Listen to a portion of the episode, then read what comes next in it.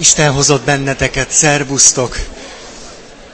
Akkor tudtátok, hogy lesz ma nagyon megnyugtató. Igaz, hogy mondtam háromszor, de ez akkor is nagy eredmény. Most ezt azért mondom, mert volt valaki, aki rákérdezett, hogy bár iskolai szünet van sok helyütt, de hogy mi leszünk-e. Jaj, de, de akkor tudtátok, és ez jó. Nem akarok hosszan ismételni, bár két hét alatt mi minden történhetett velünk. Ó, hát ki tudja azt, ugye, sok minden. Minden esetre a közvetlen témánk az most már az, hogy miután megnéztük, hogy a nem hiteles kommunikációnak milyen négy fajtája van, vagyis, hogy tudok engesztelő lenni, vagy vádaskodó lenni, vagy tudok okoskodó lenni, vagy tudok teljesen, hogy mondják ezt? Milyen? Zavarodott, ez az, köszönöm, vagy zavarodott lenni, és hogy a kommunikáció valaminek a tünete, a kommunikáció jelöl valamit, mégpedig azt jelöli, hogy a mélyben, mondja szatírasszony, az önbecsülésnek, az önértékelésnek a hiánya van. Ugyanis, hogyha tudnék megfelelő módon önértékelésben lenni, hú, ez elég csúnya szó, vagy nem tudom mi, mondatfordulat, akkor tudnék hitelesen kommunikálni. De ugye azt lehet hitelesen kommunikálni, ami hitelesen itt megvan. Vagyis, hogyha én azonos vagyok önmagammal, ha megtörténik az önmagamnak az elfogadása, önmagamnak a megbecsülése, képes vagyok önmagamra olyan szemmel nézni, hogy igen, kiderülhet rólam ez az, hogy ebben béna vagyok, abban ügyetlen, azt nem tudom, itt félek, ott haragszom, ott szorongok, nem tudom mi, de hogy ezt megmerem tenni, akkor tudok önmagammal azonos lenni. Tehát ha van önbecsülés, akkor tudok önmagammal azonos lenni, és ha önmagammal azonos vagyok, akkor tudok hitelesen kommunikálni. De ha nem tudok önmagammal azonos lenni, mert az önbecsülésem állandóan jelez, és azt mondja, hogy rossz vagy, szégyeld magad, ki nem mond, rettegjél, ne légy őszinte, akármi, akkor ez a kommunikációban megjelenik. Ugye ez, ez milyen melegen van? Eszetlen, őrültség. Nem hoztam el a trikómat pedig be fogok szerezni egy ilyen kamionos trikót nagy lyukakkal. És majd a melbimbom ki fog, ki fog türemkedni az egyik lyukon. Na majd. Tehát itt tartunk. Na jó. Ezt a vonalat most ejtjük, és egy, egy másik irányba haladunk. Tehát elkezdtük azt nézni, hogy akkor a hiteles kommunikációnak milyen jellemzői vannak, és a hiteles kommunikációnak akkor a személyiségben lévő hitelesség vagy önazonosság az alapja vagy föltétele. És direkt, nagyon tudatosan nem írtam le nektek azt, amit egyébként elolvashattok Szatírasszony könyvében, hogy ő mit mond az önmagával azonos, hiteles, kongruens személyiségről, hanem azokat a pontokat mondom, amelyek alapján meg tudjuk nézni, hogy mi eléggé hitelesek tudunk-e lenni. Vagyis, hogy az önbecsülésünk jó alapokon áll-e. Bár ezekkel a fölmérésekkel az szokott lenni, hogy úgy is kiderül, amit már eddig is tudtunk. De azért legalább gondolkodunk rajta. És akkor a hitelességet föltáró szempontok, az első volt, egyenesen válaszol a kérdésre, nem kérdez vissza, hogy miért kérdezed. Ezt most miből gondolod? Honnan gondolod, hogy én dühös vagyok? Látom, hogy dühös vagy. Honnan gondolod, hogy dühös vagyok? Nem is tudom. Jó? Kettő. Szabadon megjelenik, sugárzik belőle a nemisége, hogy férfi vagy nő. Transvestitáknál nem tudom, mi sugárzik. Ez egy nehéz kérdés, nem állítom, hogy ezt tudom, de majd elgondolkozom rajta, hogy kimondtam ezeket a szavakat, jutott eszembe, hogy ez nehéz kérdés. Egyébként a nemi önazonosságot öt szempont alapján szokták megnézni. Tehát tényleg nem olyan egyértelmű. Na jó. Az, hogy férfi és nő, ez része a a beszélgetésnek, a helyzetnek, a kapcsolatnak kihagyhatatlanul, egyszerűen kihagyhatatlanul benne van. És ö, tudjátok, hogy itt van bent a fejemben egy magnó, és akkor végig szoktam hallgatni a saját mondandómat, mikor elmegyek innen, és akkor nagyon érdekes észrevételeket teszek, hogy az vajon hogy hangozhatott számotokra, mert hogy innen hogy hangzott, azt tudom, de hogy onnan hogy szól, az, az hogyan. És ugye elgondolkodtam, hogy na vajon ti milyen következtetésekre jutottatok abból, amikor az a neves terapeuta azt mondta, hogy azért vállalom ezt a klienst, mert szép, mert tetszik hogy vajon ez bennetek milyen hullámokat vert, hogy nö, nö, nö. Vagy hogy meghallottátok-e azt, amit mondani akartam vele, hogy az illető még el se kezdte a beszélgetést ezzel a valakivel, de tudatosította magában azt, hogy ez a kliens ő belőle a férfit elő fogja hívni, és meg is szólította már. Bár még egyetlen mondatot se beszélgettek egymással. Ezt akartam volna átadni vele, hogy ez milyen nagyon-nagyon nagy dolog, ha az illető ebben ennek tudatában van. Hogy azért én itt most férfiként is jelen vagyok. Tűrűrűrű. Nőként. Tűrűrűrű. A... Ez nagyon fontos, hogy ennek tudatában legyünk. Nagyon, nagyon. Mert akkor ebben benne van az, hogy, hogy az én férfi önazonosságommal például mi van, hogy én tudok-e azonos lenni önmagammal, mint férfivel, hogy milyen tapasztalataim vannak arról, hogy férfi. Akkor ez már is hozza az apámmal való kapcsolatot, a tekintély személyekkel való kapcsolatot, valamiképpen az Isten képet is idehozza. Hát ez egy óriási téma. Nagyon nagy. De közben az is benne van, hogy és mit gondolok a nőkről. Mm. Tehát ez volt a másik. Ja, ez a nyögés, ez sokat sejtetett. Látom rajtatok, hogy ezt gondoljátok. Joggal. Na most. Na jó. Igen, most mondhatnám azt, hogy a nőkkel való kapcsolatom folyamatban van. Tehát dolgozok vele. Nagyon. Aztán, na ezt a magnót fogom lehallgatni egy óra múlva, és akkor majd jövök a következő, nem tudom, hogy jutott el hozzátok az a mondat, hogy... De hát az Ószövetség is megmondja, az ember szava olyan, mint a madár, amelyet a kalitkából kieresztettek. Nem jön vissza. Az már elrepült, ott van nálatok. Már csak kapkodnom se érdemes. Harmadik pont kezd csurogni az izzadság itt a gerincem mentén, mert ott van neki hely. Tehát három.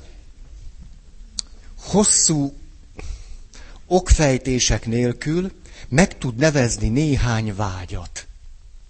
Hogy éppen mi lenne neki a jó, hogy éppen mit szeretne.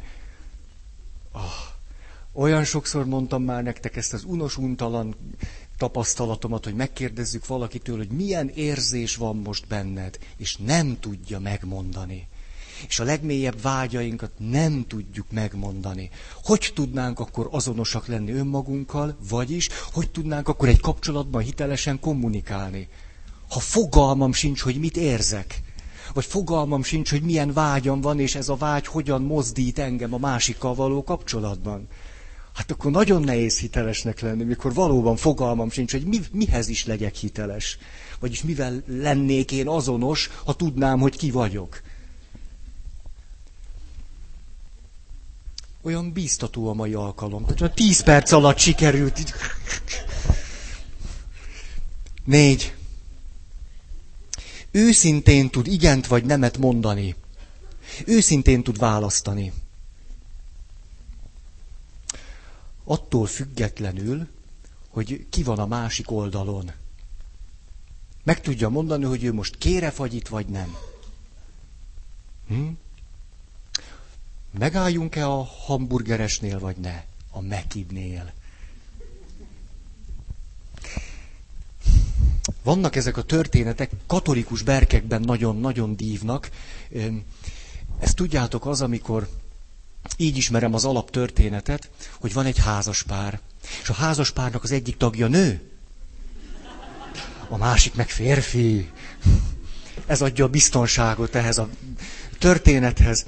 És leélnek egy egész életet, és az élet alkonyán a nő azt mondja, miután ő mindig a teát választotta, a másik meg a kávét, hogy de innék most én is egy kis teát. Akkor a másik azt mondja, jaj, hát miért nem mondtad? Hát én meg a kávét szeretem. És egy, egy életen keresztül egymásnak töltögették azt, amit ők szerettek volna, de töltögették a másiknak, mert én azt nagyon szeretem, akkor biztos a másik is, és akkor ezért mind a kettő itta azt egy életen keresztül, amit nem is szeret. És ugye ezt hallottam nem egyszer úgy interpretálni, hogy ez a szeretet. Ez a legmélyebb, így életen keresztül. Életen keresztül itt azt a...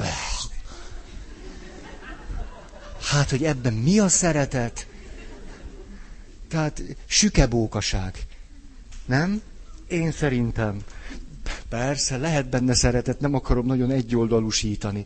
És ennek hallottam most nem olyan régen egy másik verzióját, a zsömle. A zsömle. Melyik fele? És itt a nő azt mondta,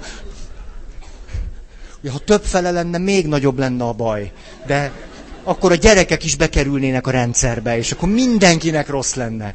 De így még ketté vágták, és a, a, ez valós, valós valami, és a, a, a nő vágta mindig a zsömlét, és ő benne az volt, hogy hát, hát a teteje. Hogy az a szép, és nő, és mindig adta a férfinek a tetejét, és ő megette az alját. És elmentek valami, nem tudom, hova, Japánba, vagy hova mentek, és hozták nekik fölvágva a zsömlét és a férfi puty kinyúlt, és vette az alját. És a nő mondta, ne, ne, drágám, hát itt van a teteje. És mondta, nem, nem, most külföldön vagyunk. Most,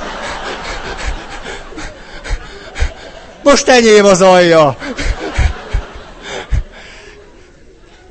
És hogy így derült ki, hogy a férfi mindig is az alját ette volna. Mert hogy a teteje az túl levegős. Ugye, hogy mostanában ilyen teljesen elvág, ilyen három ilyen kis héjszerűség, ilyen, meg se lehet kenni a tetejét. A teteje rossz. Ellene mondok a zsömle tetejének. Az aljába szorul még némi anyag.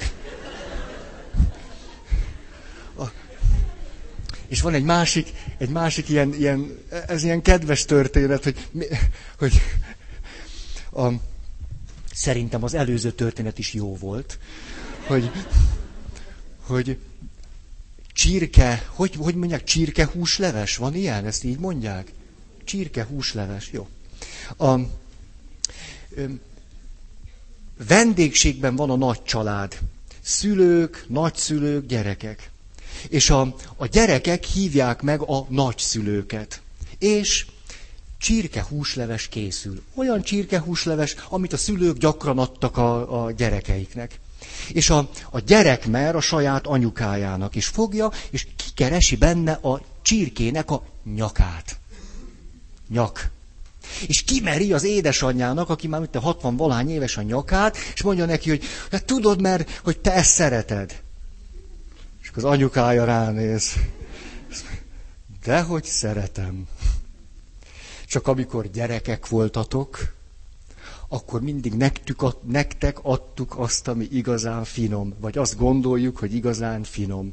Ezért apáddal ettük a nyakát, meg a seggét. A... De most, most, hogy ti főztétek ezt a levest, most én a melléből kérek. Na, Nekem ez, ez egy kicsit hitelesebb, mint 150 évig kávé, tea, alja, teteje. Tehát lehet, hogy sze... miért kéne agyon terhelni a szeretetet, nem? Vagy ezt az áldozatot, vagy úgyis annyi áldozatot kell hozni. Hát akkor lehet mondani, hogy alja, teteje, és ha nem, van egy nagyon jó módszer, tehát mind a kettő alja, mind a kettő teteje. Így kell vágni a zsömlét, így. És képzeljétek, úgy is meg lehet enni. Így.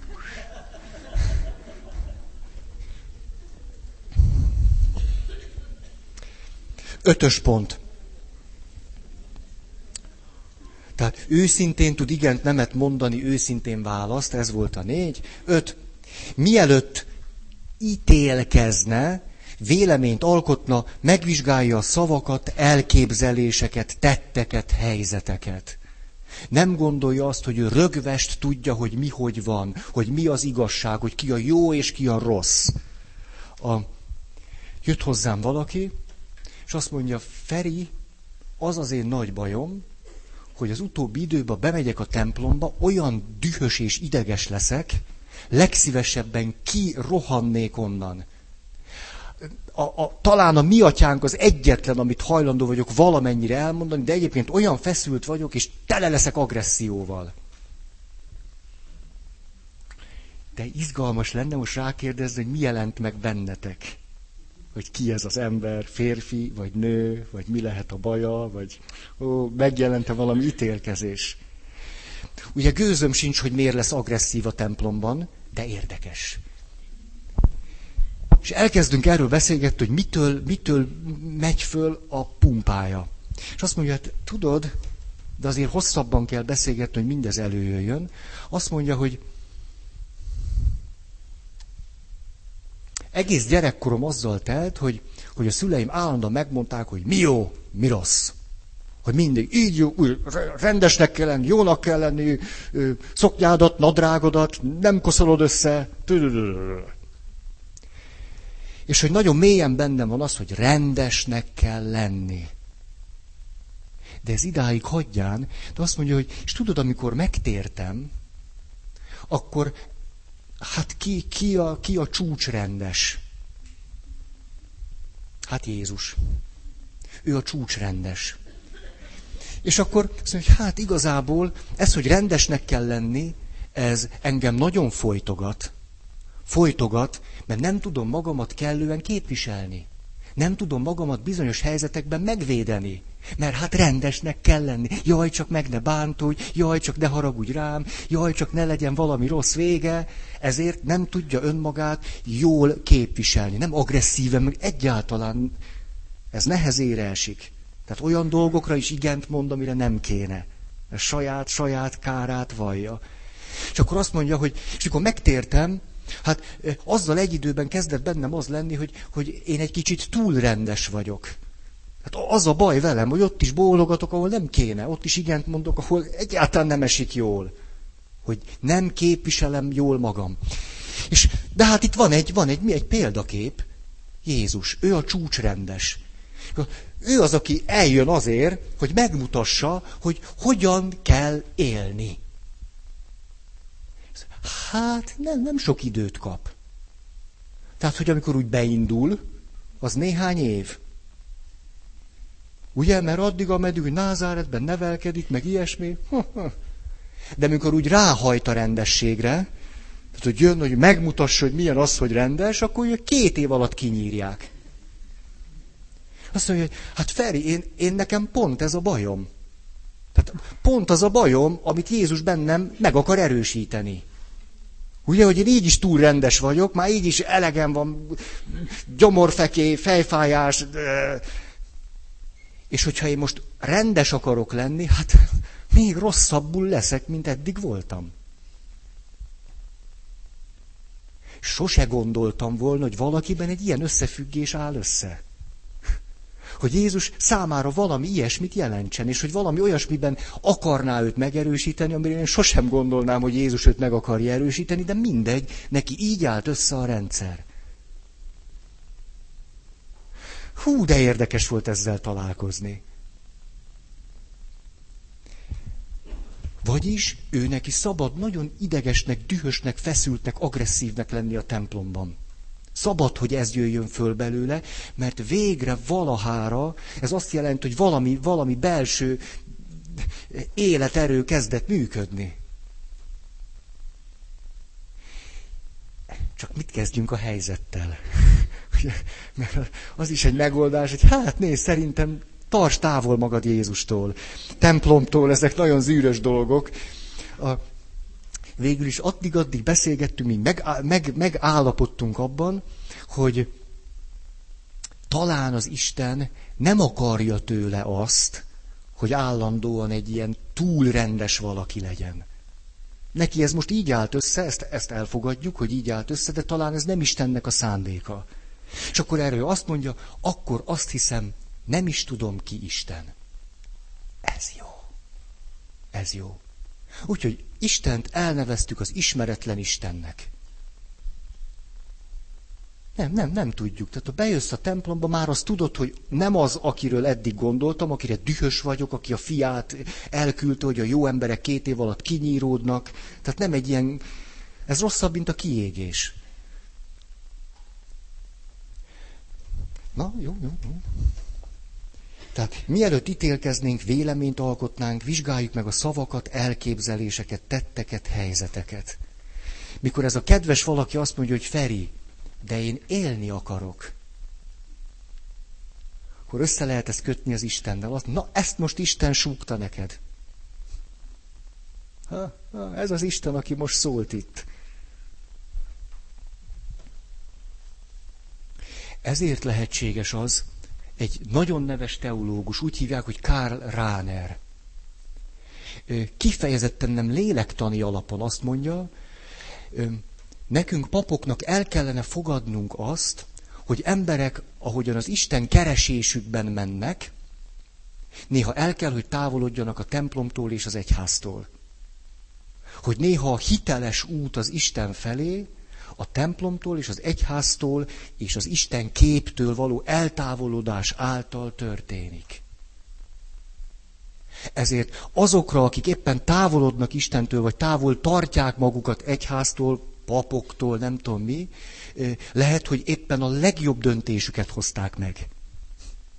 Mert ugyanis fogalmunk sincs, hogy milyen Isten kép él bennük, hogy milyen tapasztalataik vannak. Ezt egy zen történet csodálatosan mondja. A történet így szól. Megy a tanítvány a mesterhez. Mester, mester, mester, merre kell mennem, hogy elérjem a megvilágosodást? És erre a mester azt mondja, ó, egyenesen. És a tanítványnak föl, föl derül az arca, ó, akkor már tudom, és elindul egyenesen. És a mester elszomorodik, és azt mondja, ez is arra ment.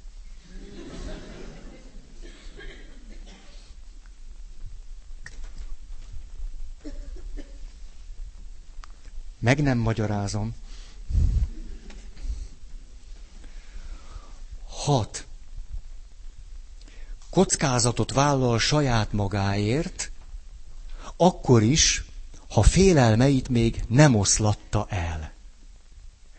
Tud szembe menni a félelemmel. Tud érzelmi munkában lenni, és a félelemmel valamennyire együtt élni azt gondolom, többé-kevésbé minden segítségkérés is egyfajta félelemmel vagy szorongással szokott járni. Mi fog rólam kiderülni? A pap, a pszichológus, a barátom, a barátnőm, a bárki, akár még a férjem vagy a feleségem is majd most megtudja rólam, hogy. De hogyha nem tudok a félelemmel szembe menni, akkor nem tudok hiteles lenni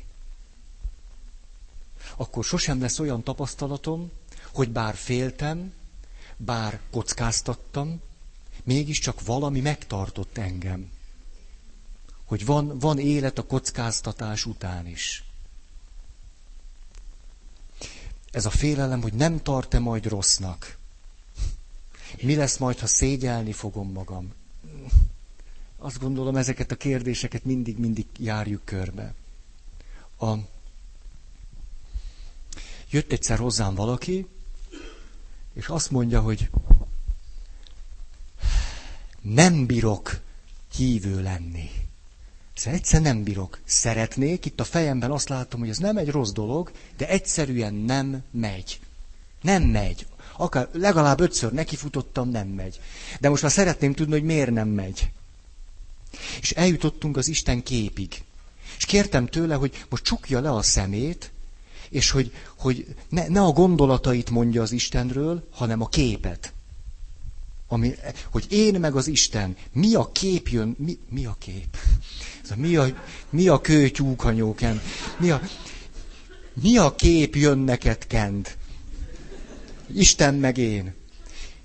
És nem telik el sok idő, azt mondja, hogy hoppá, megvan a képem. A kép az, hogy megyek egy tó partján egyre közelebb a vízhez, és hogy be kellene mennem a vízbe, de már látom, hogy a vízben egy óriási örvény kezd kialakulni. Egy hatalmas örvény, amiről tudom, hogy ha bemegyek a vízbe, akkor ez az örvény be fog szippantani. Neki ez a kép jött, hogy én meg Isten. Tehát egy beszippantó Isten. Egy olyan hatalmas, elnyelő, örvénylő Isten, aki inkább valami megsemmisüléssel fenyegeti őt. És azt mondta, so, igazából sose jutott eszembe, hogy talán emiatt, emiatt nem megy nekem. De hogy ez a képen van. Ez is látjátok, honnan, honnan tudhatnánk, hogy kiben milyen képek vannak. Nem? Hát a felszín, Jézus így, a mennyei atya úgy, és ő benne meg van egy ilyen Isten képzet. Hát ameddig ezekkel nem történik valami, hát... Úgyhogy, hát egy képpel, mert mi mit lehet csinálni? Hát eh, meditációt. Ó, azt mondtam neki, nézd, hát na, az volt, elmondta ezt a képet, és mondott egy másikat is. És mondta neki, nézd, ezzel, ezekkel a képekkel lehetne valamit kezdeni, de azt gondolom, hogy, hogy meditációban lehetne, hogy, hogy vállalod-e. Mondta, hogy hát, nem tudom, mi az a meditáció, de hogy ez a félelem. És akkor mondom, jó, hát akkor ti, mindegy, ment a meditáció, hogy akkor menj vissza a képethez. És úgy láttam rajta, ugye nekem nyitva volt a szemem, láttam rajta, hogy ez nem az a kép a nehezebbikhez. Ugye, teljesen ösztönül két képet hozott, hát én nem mondom, hogy melyikhez, akkor inkább válasszuk a lájtosabbat. A nehezebbikhez. És akkor egy meditációban visszamentünk ahhoz a képhez, és csak annyit változtattam a, a, a kezdeti helyzeten, hogy sokszor elmondtam neki, hogy biztonságban vagy. Biztonságban vagy. És ezzel a biztonságérzettel mehetsz el ennek a tónak a partjára. Tudhatod, hogy nem történik semmi olyan, amit te nem akarsz. Te döntheted el majd, hogy milyen közel mész, vagy milyen távol maradsz. Biztonságban vagy.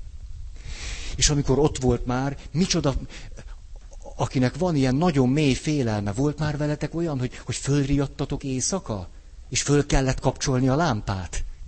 Megvan ez az élmény. Hát gyakorló neurotikusok mind ismerjük.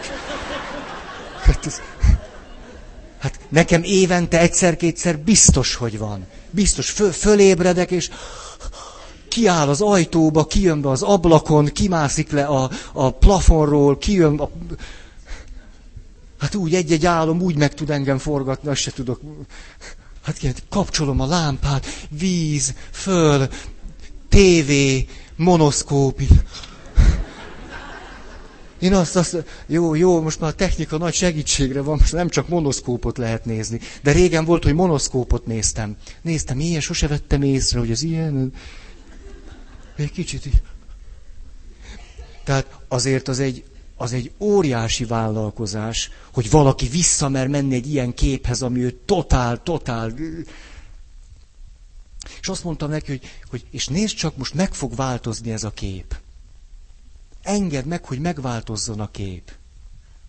És mi történt? Egyszer csak a víz helyett lett egy, egy ilyen, hogy mondják, egy mező, és ahol az örvény volt addig, ott kinőtt egy fa. Ez lett, ez lett a vége. Ha, és akkor vissza, vissza, vissza, vissza, és akkor követ, a következőt kérdezte, Feri atya ezt más pap is csinálja? Mire gondolsz? Szóval ő egy belevaló férfinő volt. Nagyon, nagyon. Szembe ment a félelmével. És kiderült, hogy ez a leg, legrettenetesebb kép is meg tud változni, át tud alakulni.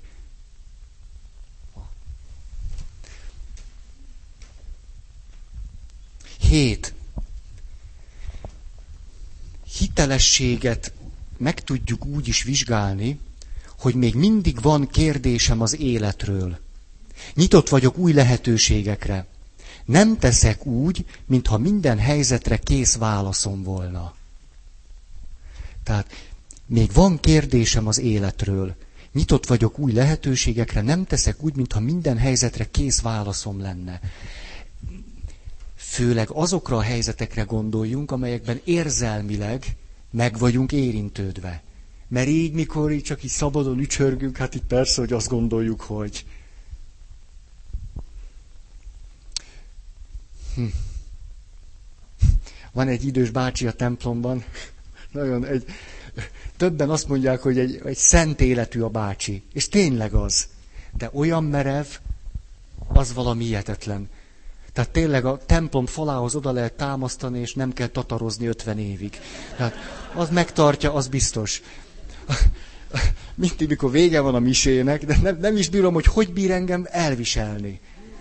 Tehát valószínű, hogy annyira merev, hogy nem bír templomot váltani. Tehát ha, ha egy kicsit rugalmasabb lenne, sokkal jobb helyzetben lenne, de, de, de még az sem megy neki. Tehát ül ott, és teljesen ki van tőlem készülve. És a, mesélik, hogy, hogy hát idős bácsi nem vezet, áll a busz megállóba, és minden szombat esténként szokott jönni misére, minden szombat este te, teljesen önmagából kikelve, ott annak a négy néninek mondja, hogy hát, hát ez, ez szörnyű. Szörnyű. És mindig a, a vezér gondolata az az, hogy nem arról beszélt, amiről kellett volna. Tehát, hogy minden evangéliumi szakasz szól valamiről. És hogy a Feri atya már megint nem erről beszélt. Hát ez a történet arról szól, hogy, és, és ő mindig beül a templomba, és várja, hogy a pap elmondja azt, amiről már pontosan tudja, hogy az az. És hogyha én szó szerint elmondom, amiről ő azt mondja, hogy itt azt kell elmondani, akkor van a helyén. És ha csak egy picit más, ki van készülve. Csoda bácsi. Nagyon. De drága egyébként, és lehet, hogy szent. Egy merev. Merev.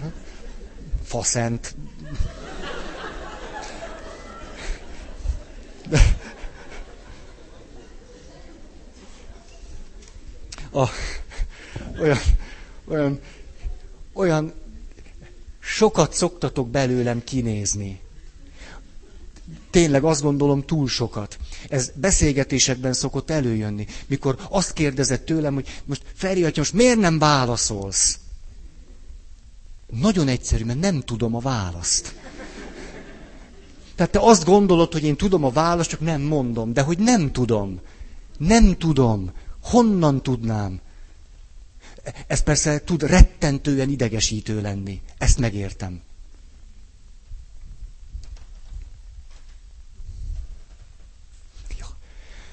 Hú, egyszer jött hozzám egy ifjú hölgy. Ha. Ez nem tudom most miről szól, de igen. És ö, első alkalom, és mondja, hogy ő, ő neki, hát, hát vannak, vannak nehézségei. Hát parancsolj. Egy, egy perc csönd. Én mondjam, kérdezi. Hát,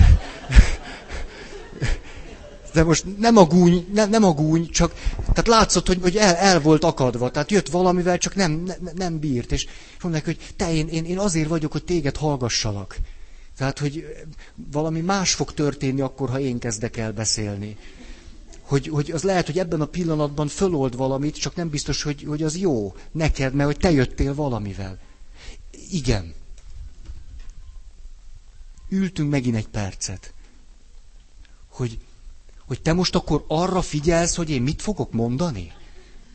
Hát mondom, hát ne, vagy, vagy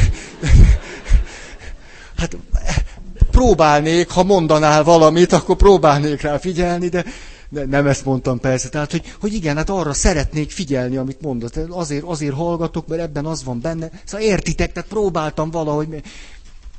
Á, értem, értem. Ültünk egy perc megint tök csöndben. És akkor te most következtetéseket is le fogsz vonni abból, amit én mondok? Hát, hát biztos meg fog jelenni a, egy-két következtetés, de tudod, nem fogok minősíteni, ítélkezni, azzal ülök itt, hogy téged jobban megértselek, és hogy... Uh-huh. Újabb egy perc. Azért ezt kezdett, értitek, azért ez már... És akkor a következőt mondja. Tudod, ez azért nehéz nekem, mert én rendőr vagyok. És mi is ezt csináljuk.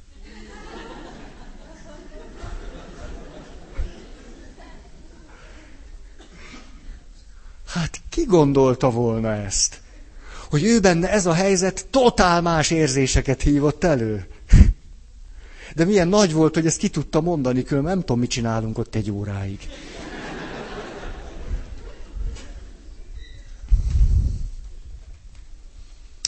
Tehát, hogy mindig van kérdésem az életről, új lehetőségek, nem teszek úgy, mintha minden helyzetre kész válaszom lenne. Nyolc. Képes vagyok az inti, intuícióra, ha új lehetőségekről, választásról, megoldásokról van szó. És ezt föl is tudom használni a döntéseimben és a cselekvésemben. Tehát képes vagyok intuitíven is működni. A csodás dolog az, amikor, nem tudom, egy férfi találkozik egy nővel, és akkor lemegy a beszélgetés, és a nő azt mondja, hogy ezzel a pasival nem. És ha megkérdeznénk, hogy miért, akkor nem kell neki tudni. Egyszerűen csak nem. Ez óriási dolog. Ha valaki tud annyira egy lenni önmagával, hogy, hogy képes azokra a belső ö, ö, hát jelzésekre hallgatni, amik megmondják neki, hogy nem. És nem kell tudnunk önmagunk felé megindokolni. Persze, nagyon félreérthető is lehet, mindenféle impressziónk, meg mindenféle benyomásunk lehet, és ezek lehetnek rettentően tévesek, előítéletből, sztereotípiából, ilyesmi. De egy méről jövő intuíció, amit hogy megvizsgálok, hogy nem az előítélet, nem a sztereotípia, nem a, hanem e, nem. Ezek óriási kincsek. Sokszor az a bajunk, hogy túl, túl okosak vagyunk. Meg néha túl keresztények. Azt mondja, majd megértéssel, elfogadással, majd minden, majd áldozatot hozunk egymásért, de nem működik. Tehát, hogy lehet... Mm, ismerős ez nektek? Jaj, ha ez az érzékünk működik, ami belülről megmondja, hogy nem. Hát tudjátok, hogy azt mondják a kutatók, másodpercenként száz üzenet jön az agyunkba. Száz. Amiből körülbelül hatot tudunk tudatossá tenni. Hatot. De a többi 94-nek a kiértékelése is megtörténik. De nem szavakban, hanem érzésekben, érzelmekben, testi állapotban, fizikai benyomásokban, hangulatokban. Az agyunk kiértékeli a száz információt, de hát csak néhány válik tudatossá és gondolatban, szóban megfogalmazottá. Ezért az intuíció egyáltalán nem valami, jaj, jaj, jaj, hanem valójában, hogy valaki eléggé képes saját magára ráhangolódni. Erről van szó.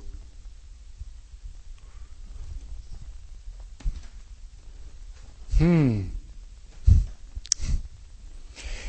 Nagyon nehéz az, mikor el kell dönteni, hogy a gyerek milyen iskolába menjen. Az is. Ugye hazánkban van sok például magyar katolikus gimnázium. De melyikbe menjen a gyerek? Hát gyerek, nem gyerek. Mondok egy, mondok egy jó megközelítést. Valójában ez, hogy magyar katolikus gimnázium, ez nem egyforma arányban létezik, hanem a bencés az a magyar. A ferences az a katolikus. A piarista az meg a gimnázium.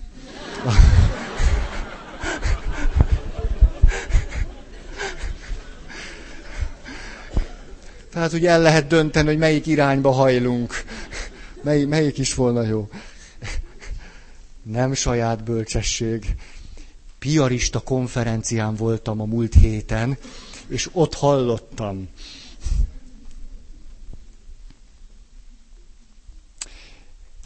Hadd mondjam el azt a történetet, mert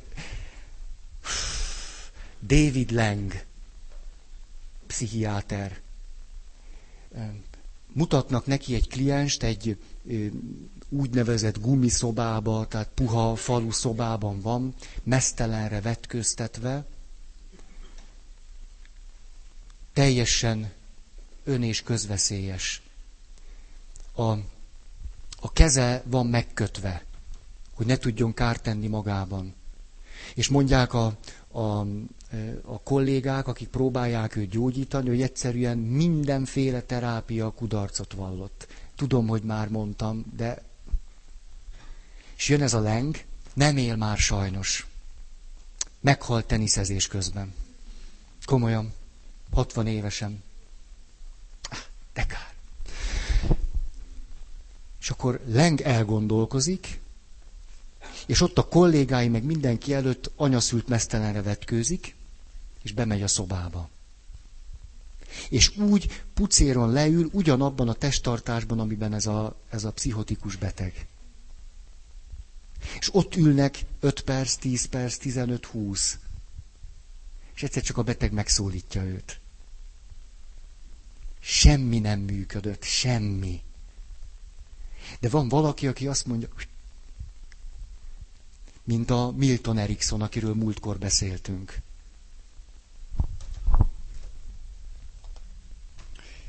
Most vesszük, ve, összevethetjük ezt a játszmákkal. Ugye, amikor úgy kommunikálunk egymással, hogy az első mondatoknál tudjuk, hogy mi lesz a vége.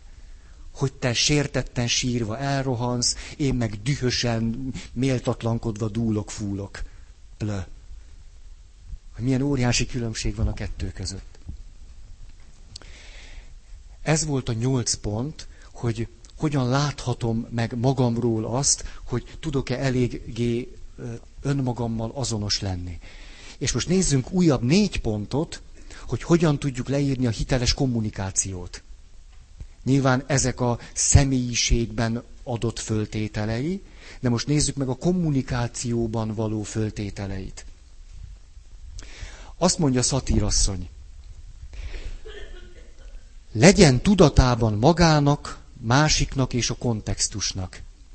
Ezt mondtam múltkor, ez óriási. Tehát, hogy a hitelesség a kapcsolatban, a kommunikációban, hogy tudatában vagyok, és azonos vagyok önmagammal, képes vagyok valamiféle azonosságra jutni a másikkal, és képes vagyok azonos lenni azzal a helyzettel, amiben éppen vagyok. Hogy ez a hitelesség.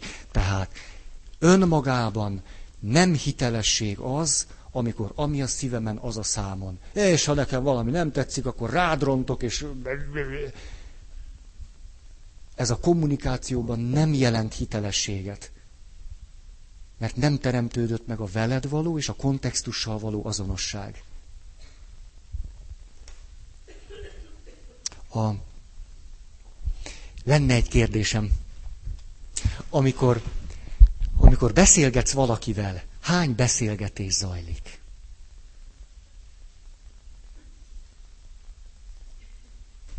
Ez jó.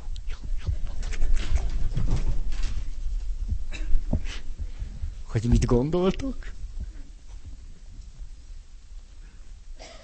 Na, na? Öt. Három. Hogy? A nők esetében megszámlálhatatlan. De kikkel szoktál ennyire? Ja, ja, úgy, úgy élőbe, de hogy... Jó, akkor kezdem. Jó. Miért három? Ah, én is erre gondoltam. Erre te rájöttél? Gratula! Tehát mondjuk így, lehet, hogy öt.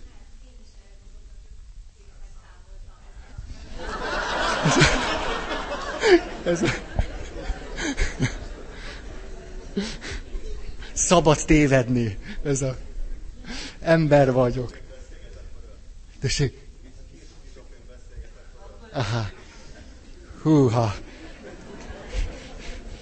Igen. Igen. Szóval, igen, tehát mondhatjuk, hogy három pontosan. Igen, beszélgetek veled, beszélgetek magammal, és te is beszélgetsz magaddal. Tessék? Beszélgetünk egymással, te önmagaddal, és én is magammal. Jó, akkor így a pontos. Jó, tehát három, három. Ezt azért akartam megkérdezni tőletek, egy jó, jó példája lehet annak, hogy ezért nem elégséges, ha hitelességnek tartom azt, hogy én önmagammal jól megbeszélem, hogy nekem van igazam. És ugye, és ezt, ezt rögtön képviselem is ezerrel. Mert hogy közben még két beszélgetés történik, és ezekből én semmit nem hallottam még meg. Valójában magammal nagyon jól elbeszélgetek, és újból és újból meggyőzöm magam, hogy nekem van igazam.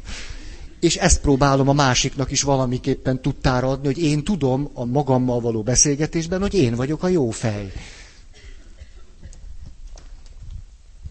Tehát ez legyen tudatában magának, a másiknak, a kontextusnak. Hű, ahogy jöttem az autóval, eszembe jutott egy példa, de most elfelejtettem. Hát, ha majd eszembe jut. Kezd megint lecsúszni a gatyám. Ez eszméletlen, ez, ez mindig így van. Izzadság se tartsa meg.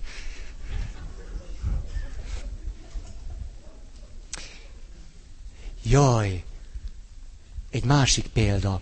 Játszottatok-e már olyat, hogy az északi sarkra mentek, expedíció. Ismeritek ezt? Elmondom. Egy expedíció tagja vagy, az északi sarkra mentek. Úgy egy tá- társaságban lehet játszani.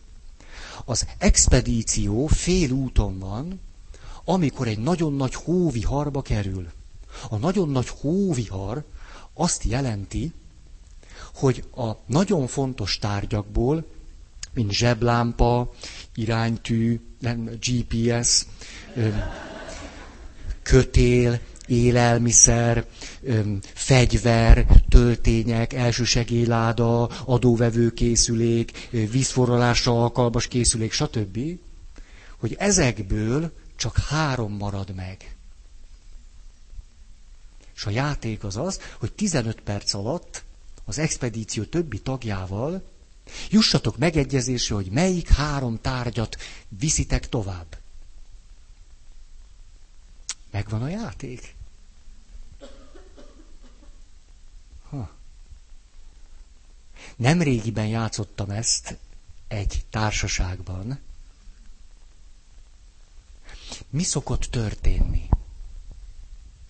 Általában az történik, hogy a játékosok nagy kanállal nekiesnek a tárgyaknak. Ugye? Tehát, hogy, hogy minek a pisztoly, micsoda marhaság, mondja egy nő. Mire a férfi, tehát a pisztoly nélkül, de hülyeskedj be a pisztoly nélkül. A férfi azt mondja, GPS kell. Mi a nő? Mi? Tehát a...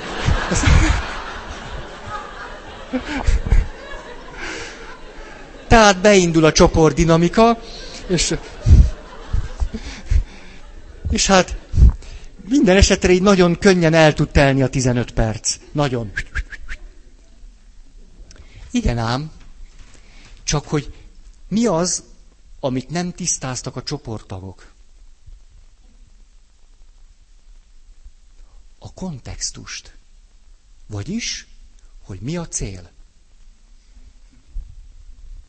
Most, ha az a cél, hogy minden áron eljussak az északi sarkra, akkor más tárgyakat kell választanom, mint ha az a cél, hogy életbe szeretnék maradni. Ha visszaemlékeztek arra, hogy a játékot hogyan vezettem be, én nem mondtam, hogy tovább kell menni. Azt mondtam, csak egy expedíció tagjai vagytok, akik elindultatok, hogy eljussatok az északi sarkra. De nagy hóviharba kerültetek, és három tárgy maradt meg. Én nem mondtam, hogy folytatni kell.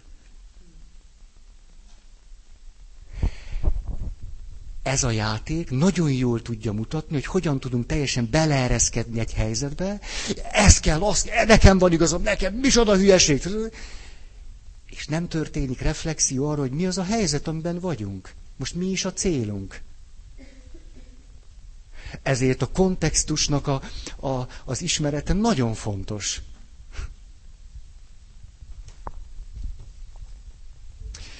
És milyen érdekes volt ebben a játékban, hogy mondjuk volt 15 tag, 14 ütötte, vágta egymást. És volt egy, aki a megbeszélő körben, amikor én még nem mondtam el, hogy ennek a játéknak az egyik trükkje vagy titka mi, a következőt mondta. Hát én az, az a baj, hogy, hogy én nem nagyon tudtam belemenni ebbe a játékba. Mert én, én végig azon rettegtem, hogy meg fogok halni. Én nem, én nem, nem, nem bírtam beleereszteni magam, hogy melyik tárgy kell, vagy ilyesmi. Szóval én valahogyan kívülálló maradtam. És ő volt az, aki négyszer egymás után behozta a csoportba azt, hogy döntsük már el, hogy mit akarunk. Tehát, hogy mi is a helyzet, hogy most túlélni akarunk, vagy északi sarkra jutni. Gyönyörű példája annak, hogy ahhoz, hogy a kontextussal is hiteles viszonyba kerüljek, tudnom kell nem csak azonosnak lenni magammal, vagy együttérzőnek veled, hanem fölülről is látni saját magunkat. Magamat is, téged is, meg a helyzetet is. Tehát egy olyan valaki jött erre rá, aki azt mondta, hogy nem bírtam belemenni a játékba. És ő oldotta meg. Mert a többiek csak én és te.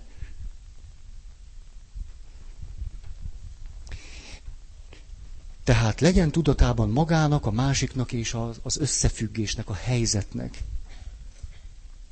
Tíz. Teljes figyelmével tudjon részt venni a másikkal való kapcsolatban. Hm. Csoportvezetők tudnak tényleg ilyen, ilyen megdöbbentő zsenialitásig jutni.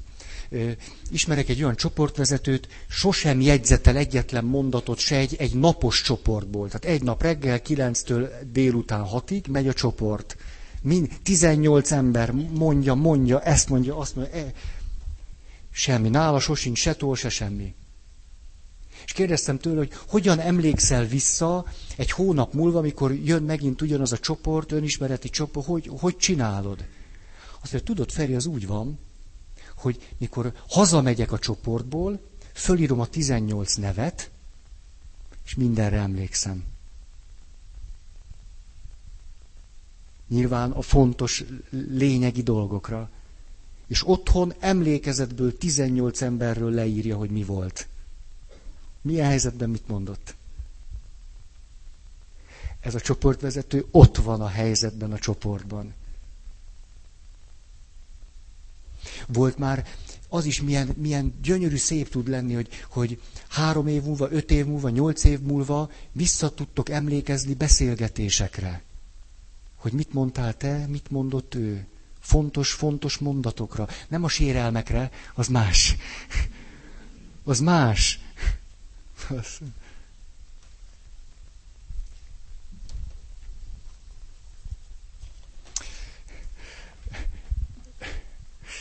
eszembe jut egy csoport. Van benne egy nő, az valami hihetetlen. Olyan szinten emlékszik a beszélgetésekre, hogy, hogy szinte minden alkalommal szokták őt a többiek provokálni. És meg tudja mondani. Hihetetlen. Egyszerűen vissza három évvel ezelőtt abban a helyzetben te azt mondtad, hogy.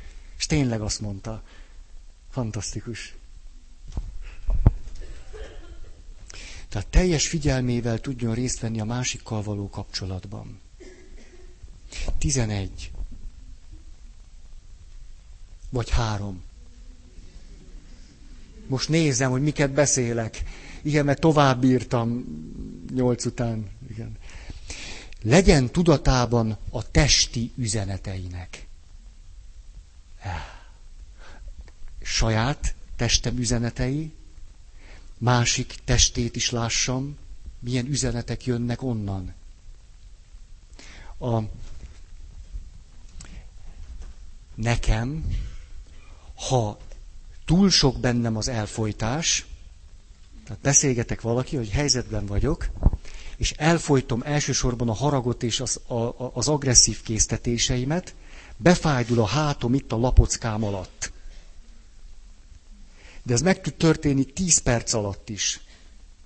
Ezért szoktam nagyon figyelni, hogy fáj a hátam, vagy nem.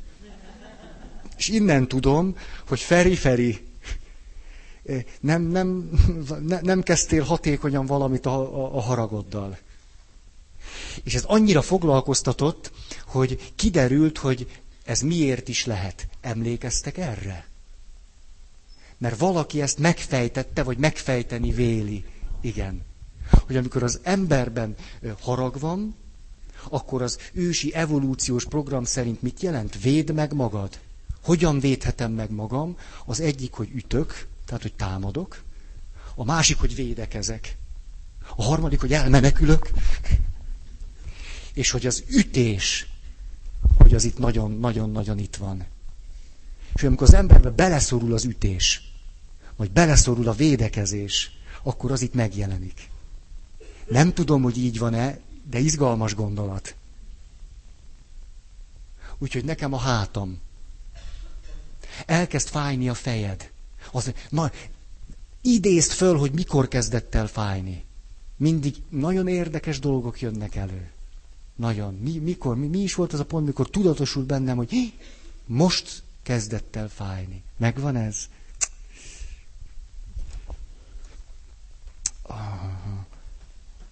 Van egy, van egy ismerősöm, nagyon érdekes.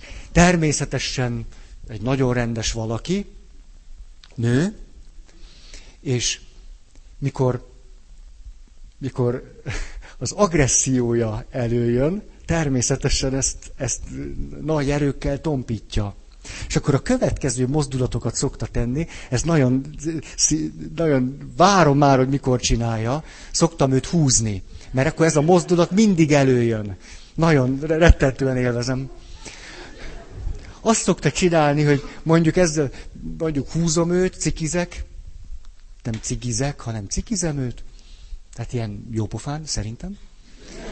És, és erről eszembe jutott valami. Tudom már mi, de erről eszembe jutott, hogy az autóban mi jutott eszembe. A, és a, és a, szóval mondom neki mondjuk azt, hogy, hogy na, Laci, nőről van szó. Na, Laci, hát gyöpöt rúgtál. Már hogy valami nem sikerült. Ugye a focista nem a labdát rúgja, hanem a gyöpöt. Na, Laci, gyöpöt rúgtál, csak a következő mozdulat jön belőle ösztönösen. Jaj, ne hülyéskedj már!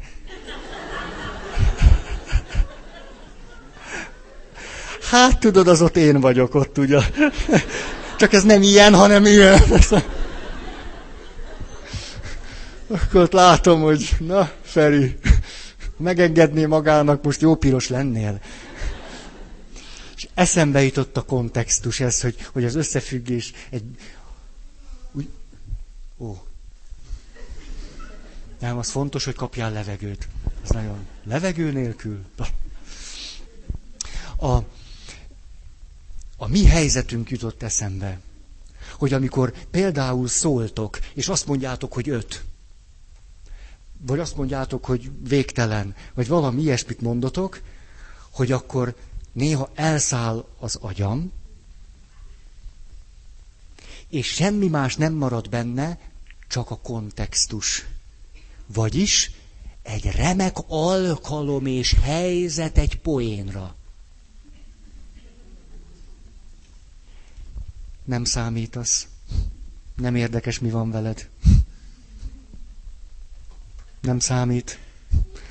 Magam se. És akkor jön a beszólás. És akkor utána meg, aj, Feri, Feri. Ez a, ez a párja a másiknak. Tehát, hogy amikor valaki csak a kontextus, akkor, akkor tudunk rettentően megbántani másokat egy poén kedvéért helyzet komikumnak hívják. Csak nem annak, aki benne van. Mert annak csak helyzet, de nem komikum. Ja, erről ez, ez a... Jó, jó, jó. Tehát elmondom azért, elmondom. Valós történet. Két bácsi jön egymással szembe az utcán. Vagy hát megy. Egymással szembe mennek. Az utcán, na ez volt az, látod, csak a kontextus számít. És a, mennek egymással szembe, csak hogy építik az utcát. Vagy hát a járdát. Ezért csak egyetlen ember tudott elférni. És látja mind a kettő, hát ugye idősek lassan mennek, tehát képesek a kontextust fölmérni, hogy itt bizony vagy egyikőjük, vagy másikuk. Ugye egyébként meg ott autó áll, tehát nincs az, hogy lemegyek a, a járdáról, egy hely van. Egyik bácsi bottal, másik bot nélkül, de úgy körülbelül így. És amikor kezdenek odaérni, akkor az egyikük meggyorsítja a lépteit, és fölemeli a botját, ezt, ezt így, így, így, ahogy mondom, és azt mondja, 81. És, a, és mi történt? Jön a másik bácsi, most fordítsatok 180 fokot a téren, jön a, na, az is én leszek, és erre felé megyek, jön a másik, és az így égnek löki a kart, azt mondja, 85! És erre megint 180 fok, erre a 81-es bácsi. Bocsánat. És így vissza. És a, és a 85-ös eljön. És a, de ezzel nincs vége a történetnek. Mert a 85-ös, ahogy megy, azt mondja, kis taknyos.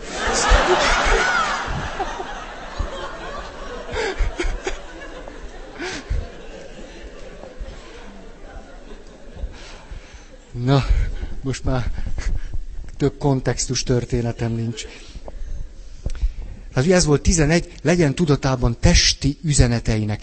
A szatírasszony azt mondja, fogalmunk sincs nekünk felnőtteknek, hogy amikor ezt csináljuk, akkor a gyerekek számára az milyen félelmetes. Ezt mondja.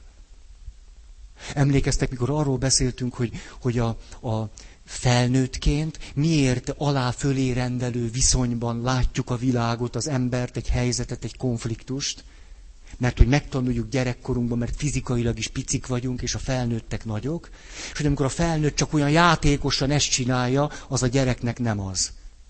Hogy ez a fenyegető új. Ez, ez, ez a, most a fenyegető beszédről nem is szólva. Hogy megvan az az életkor, a szó szerinti mítikus korszak, óvodának a, a, a eleje, és aztán ott egy-két év, még az iskolának az eleje is benne van, amikor azt mondják, hogy szó szerinti mítikus világban él a gyerek, és amikor azt mondja az anya, sírba viszel engem, hogy az micsoda döbbenetesen fenyegető. Mert a gyerek egy szó szerinti, mítikus világban él. Sírba viszel engem, ez a gyerek számára realitás. Hogy én fogom megölni az anyám, az apám a nagyit.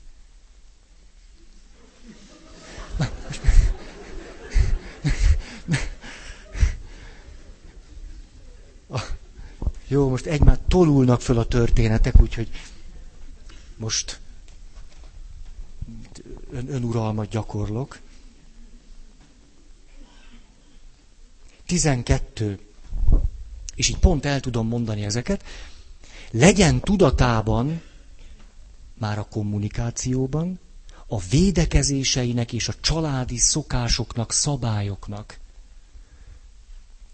akkor tudok hitelesen kommunikálni, ha pontosan tudom, hogyan szoktam védekezni. Hogyan jelenik meg, ezt ilyen szóval is ö, szokták volt emlegetni, hogy ellenállás. Hogy hogyan tör föl belőlem az ellenállás. A menekülök, támadok, okoskodok, vagy teljesen inadekvát vagyok, sírok, megsértődök, hallgatásba burkorózok, elmenekülök, lelépek, hogy hogyan szoktam védekezni. Hogy ez nagyon fontos, hogy tudjam, és aztán erre tudjak reflektálni, érzékelni, hogy na, most kezdem el ezt csinálni. akkor már nem tudok hiteles lenni, ha csak nem jövök vissza magamhoz. Tehát hogyan szoktam védekezni? És a másik, e, hát ez szatírasszonynál egy nagyon nagy fejezet, de ebben most csak épp, épp csak bele nyúlunk egy picit, hogy a családi szabályok hihetetlen módon belénk vannak ivódva, akkor is, hogyha azokat nem szavakkal adták át nekünk. Tehát nem minden szabály az alapján van bennünk, hogy az anyukánk azt mondta, hogy sáros cipővel nem lehet bejönni, hanem azáltal, hogy az anyukánk élte az életét, hogy az anyukánk az apukánkkal bánt, ahogy az apukánk az anyukánkkal bánt. Ezekből is szabályok lesznek, amik itt bennünk vannak. nagyon sok ilyen mélyen bennünk érő szabály létezik, és ezek a szabályok gyakran teljesen meg, megakadályozzák, ellehetetlenítik az életet, egy kapcsolatot. Nagyon-nagyon izgalmas föltárni, azt szoktam jegyesekkel, mikor beszélgetek, mindig van egy alkalom, amikor a, a családi szabályok is szóba jönnek. Mondom az a legegyszerűbb gyakorlatot.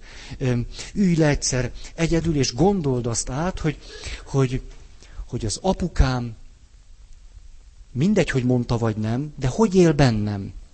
Milyen üzenettel látott el engem az életre vonatkozóan? Próbáld meg ezt egy mondatba össze, hogy az apám azt mondja az életével, a szavaival, hogy fiam, vagy lányom, és találj egy pozitívat, meg egy negatívat.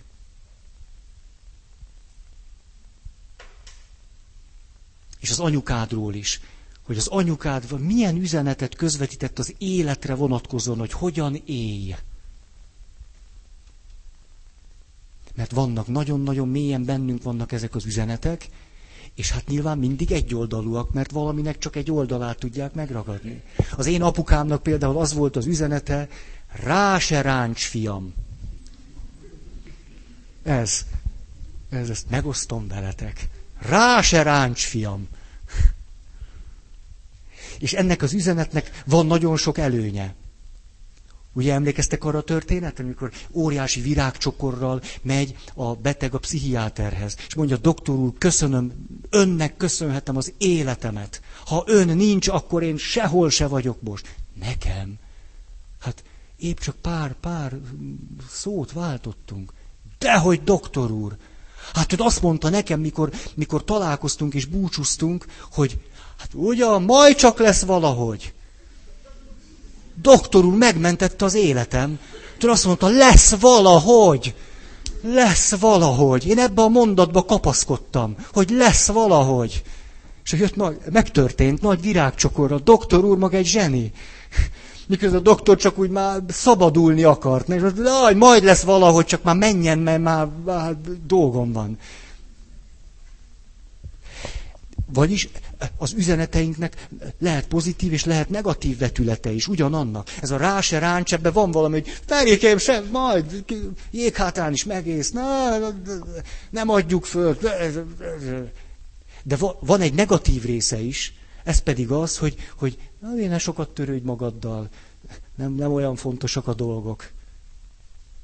Hú, hát rá se rács, mit érdekel, nem kell, nem kell sírni, nem kell dühösnek, nem, nem, nem, nem, nem kell annyira azonosnak lenni önmagaddal, csak úgy éljél, éljél.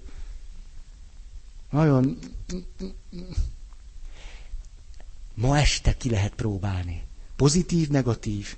Tehát mit csinálj, és mit ne csinálj. Egy-egy mondat és mehetsz mélyebbre. Első gondolatom, aztán még mélyebben, még mélyebben.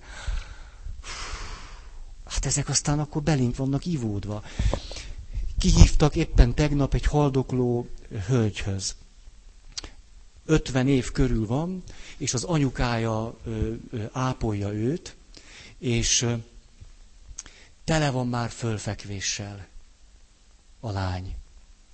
Hát lány, hát 50 éves.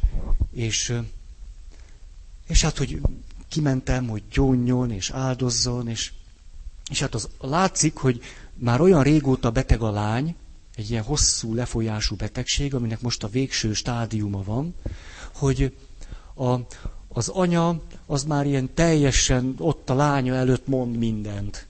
Ez van a lánya, az van most, ez is, szóval nem esett jól nekem, szerettem volna már négy szem közt lenni a lányjal, ki is küldtem aztán az anyukát, és a, de még mielőtt elérkeztünk volna ide, az anya büszkén megfogalmazta a fő mondatot. Most képzeljétek el, hogy ott van ez a lány, tele fölfekvéssel, haldoklik, nagyon súlyos ilyen morfin injekciókkal tud valamennyire, morfin injekcióval valamennyire jól lenni. Hát ezt el lehet képzelni. És akkor az anya büszkén mondja, hogy na, ugye, Marikám, mit, mit szoktam neked mindig mondani? Hogy bele van kalkulálva. Én nem is értettem, hogy... És akkor még egyszer, hogy ránéz a lányára, aki tényleg ott, ott hogy ugye Marikám, ez is bele van kalkulálva.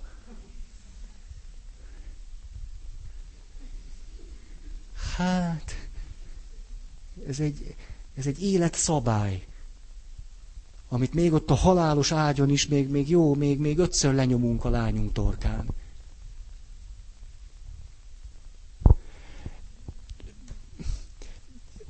Vannak persze pozitívak is, de ezekre nem emlékszem, hogy hallottam volna ilyet.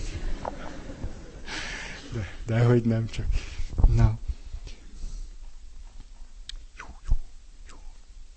Haladunk. Haladunk. Akar-e valaki hirdetni?